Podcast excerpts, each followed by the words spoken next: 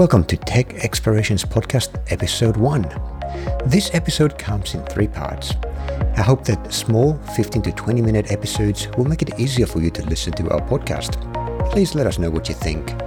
In this first part of Episode 1, Peter Dalmaris talks with George Katz. George has been making things ever since he can remember. As a child, he used to make paper models of all kinds of things until his parents bought him a two transistor radio kit. From that point, he was interested in all things electronic. He studied electronics in high school and later completed his degree in computer engineering from University of New South Wales. He enjoyed the course because it combined electronics with software and so that computers would interact with the real world.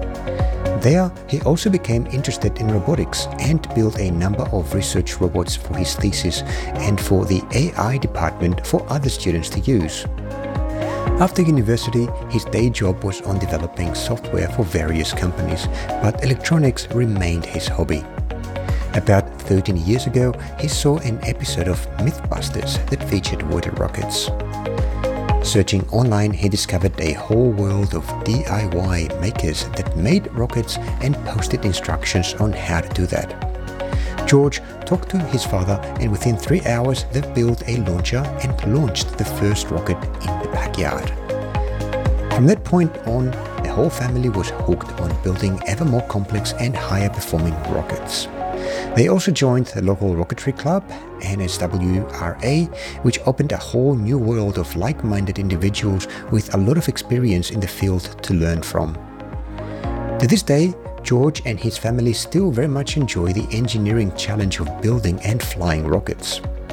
He uses his electronics knowledge for rocketry payloads and ground launch equipment. Though he occasionally does flight solid propellant rockets, his passion still is building water rockets. Both of George's teenage boys are also a great help with all aspects of the hobby. George shares his experience as much as possible online and runs a website with instructional videos as well as launch and experiment reports. The website contains many of the hard to find details about water rockets so that others can learn from his successes and mistakes the same way people shared their knowledge with him when he started out. This is Tech Explorations Podcast, Episode 1, Part 1. In this first part, George introduces himself and talks about his years in university. In part 2, George talks about water rocket hardware.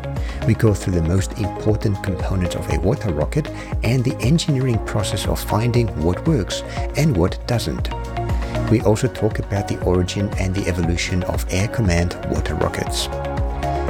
Finally, in part 3, George talks about his experiences from Thunder 2019, Australia's premier rocketry event, and about rocketry clubs. The Tech Explorations podcast is a podcast produced by Tech Explorations. No surprises there. My mission is to share the stories of makers and learn from them. I simply want to explore why and how makers do what they do.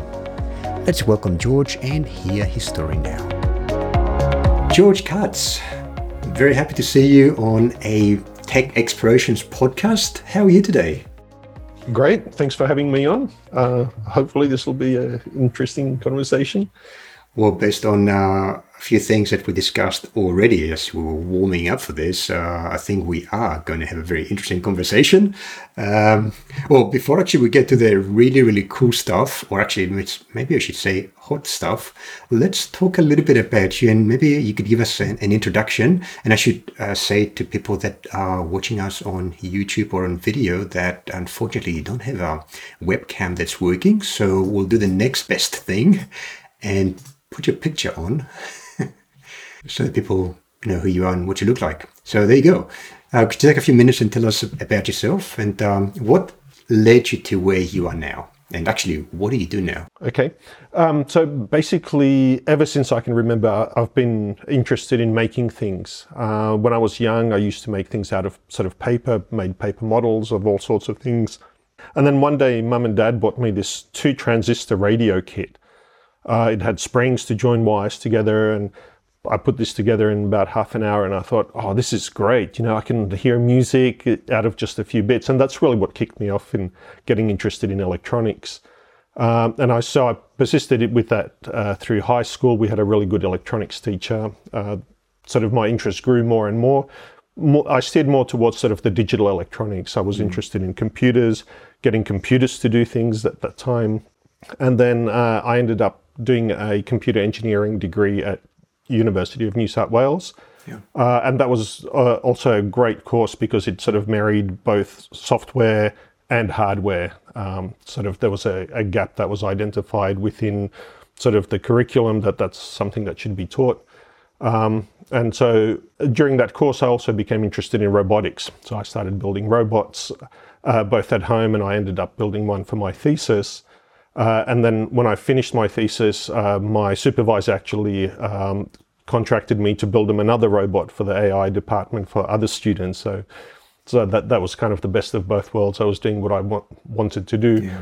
But the problem was there is, wasn't a lot of sort of work after uh, university to do with robotics or electronics, and sort of so I steered more towards the software side of things as a software developer. But electronics has always remained my hobby, so I continued that uh, just on my own time. But uh, probably about 13 years ago, uh, I saw an episode of Mythbusters and they were featuring a, a water rocket. And I thought, hmm, this looks pretty interesting. So I um, looked up online and there was all of these people building water rockets. They were providing instructions on how to do that. And I, so I called up Dad and says, look, we've got to have a go. We've got to build one of these. And so the next day, I went over to Dad's workshop and we built within three hours a launcher and we launched our first bottle rocket. And from that day on, we were hooked because of the sort of very simple construction, but the sort of mm. performance you got out of this thing was was quite impressive. And from that point on, we just started building ever more complex rockets um, and pushing sort of uh, for higher performance. We were um, building multi-stage rockets, and that hasn't really stopped in the last 13 years. So we're now building some sort of really high-end rockets I, I see you're looking at the website. So it's something like the Dark Shadow, um, just in the index at the top. Um, Dark Shadow. There you go. Did you pick uh, up the name? So this is one we just actually flew a few days ago again. Uh, this is a, a, high pressure water rocket, uh, and we ended up setting our new personal best altitude record with this one uh, at uh, 2,269 feet. So this is your uh, life now. Uh, you th- are a this pretty much has taken over the entire household yeah. and and all of my f- spare times used uh, taken up in in water rockets. What uh, like what's the title that you go by? Is like a water rocket engineer? Uh, no, so we've our team's called Air Command Water Rockets. Um, so that that's what we fly the rockets yeah. under and also what our website is. And what we try and do is we try and share all of the things that we learn uh, as well as the failures um, so that others can learn from that.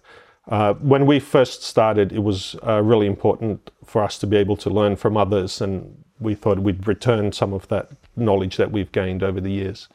Yeah, I, I was looking through your website and I noticed that you have full details of the builds. I think Correct. here you've got, uh, let's have a look at the shadow, for example. You've got day by day mm-hmm. uh, what you do. I'll zoom in a little here. So this started the design on the 13th of July, and then you know, PCV pipes, and then you show the workshop process. Is mm-hmm. this like your workshop, or do you go uh, somewhere to build these? That's right. So we, yeah. I've pretty much taken over the most of underneath the house in the garage, and sort of a couple of workshops that we have there. Uh, but we use the website not only to inform other people, but it's kind of our logbook as well. So if we yeah. ever need to go back and see a particular technique, how we did something, we go back and refer to this material. It's your public record. It, it, that's exactly right. Um, so maybe um, go back a little bit to your university years. Uh, you mentioned that you know you you were into robotics. That's what you wanted to do, and mm-hmm. uh, you loved robotics. Uh, could you tell us a little bit about the robot that you built um, for your uh, supervisor or professor uh, so it was a, a, mobile robot. So basically, uh, a mobile box. It was equipped with a couple of cameras, so that was used for doing vision research for navigation. Mm.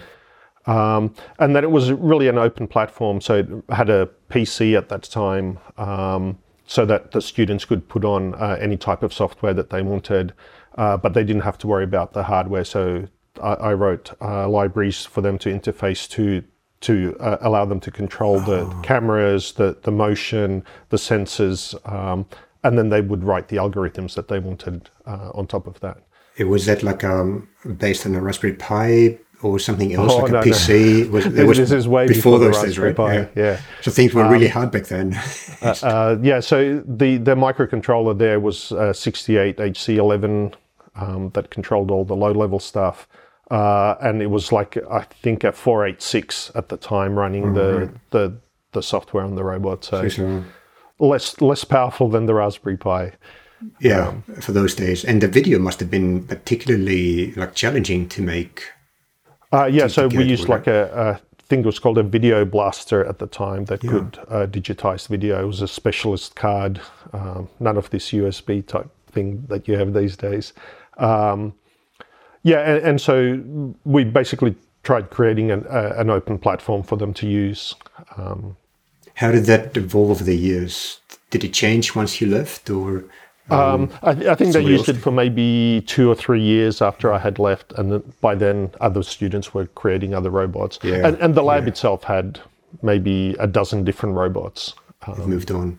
And then, um, yeah, technology changes really quickly, doesn't it? Like uh, unless you're there to evolve um, your design with the latest in technology, uh, or somebody else does it for you, it just goes away, and something else will supersede it. Exactly, exactly.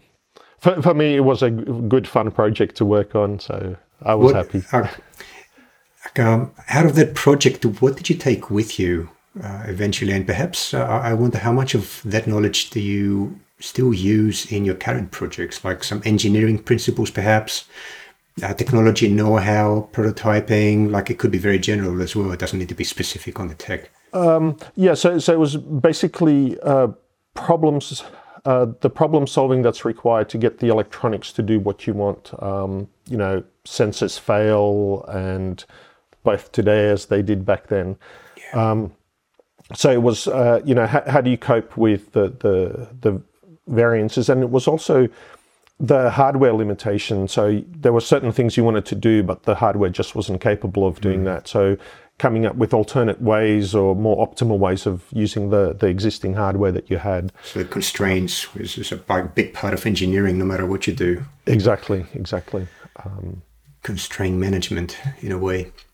Uh, uh, one of the um, postgraduate students there and I built another robot, and this was for one of his projects. And that one was um, a floor cleaning robot, but it used uh, an artificial nose to smell where it had already cleaned. So, so it, was, uh, it was quite an interesting one because you had to uh, add camphor to sort of the scrubbing brush. So it was for hardwood floors, not not carpets. Uh, and it would lay down a scent of uh, camphor, and then uh, we got a um, one of those just a regular crystal without the can, and you could coat it with this special chemical that would um, absorb the camphor and change the frequency. And so uh, so the, the uh, this sensor was placed pretty close to the ground, and then you had a, like a little extraction fan that could suck the air past it, so you could smell if it there had been camphor or not, and so it would know where the edge of the trail was, where it would, was actually cleaning. And uh, I, I remember after we finished the the project, and um, my friend was doing uh, sort of test runs and he would have to scrub the floor each time with alcohol to get rid of the camphor smell. He says after like three hours, he was ready to pass out from just all, The of the, smell. all of the fumes. And, Yeah. um, it was partially successful, but yeah, it was quite an interesting project. Yeah, uh, because I guess back then the constraint was that you know it, it wasn't it wouldn't be um, I guess practical to remember the positions or the the path that the robot had taken. Exactly. So you needed some kind of an absolute reference of where you had been and Yeah. where you hadn't been. You'd literally leave a marker on the floor that would be invisible to the Correct, eye. At correct. least it wouldn't be a, a visible marker, but it would perform the the job or the, the job of a marker.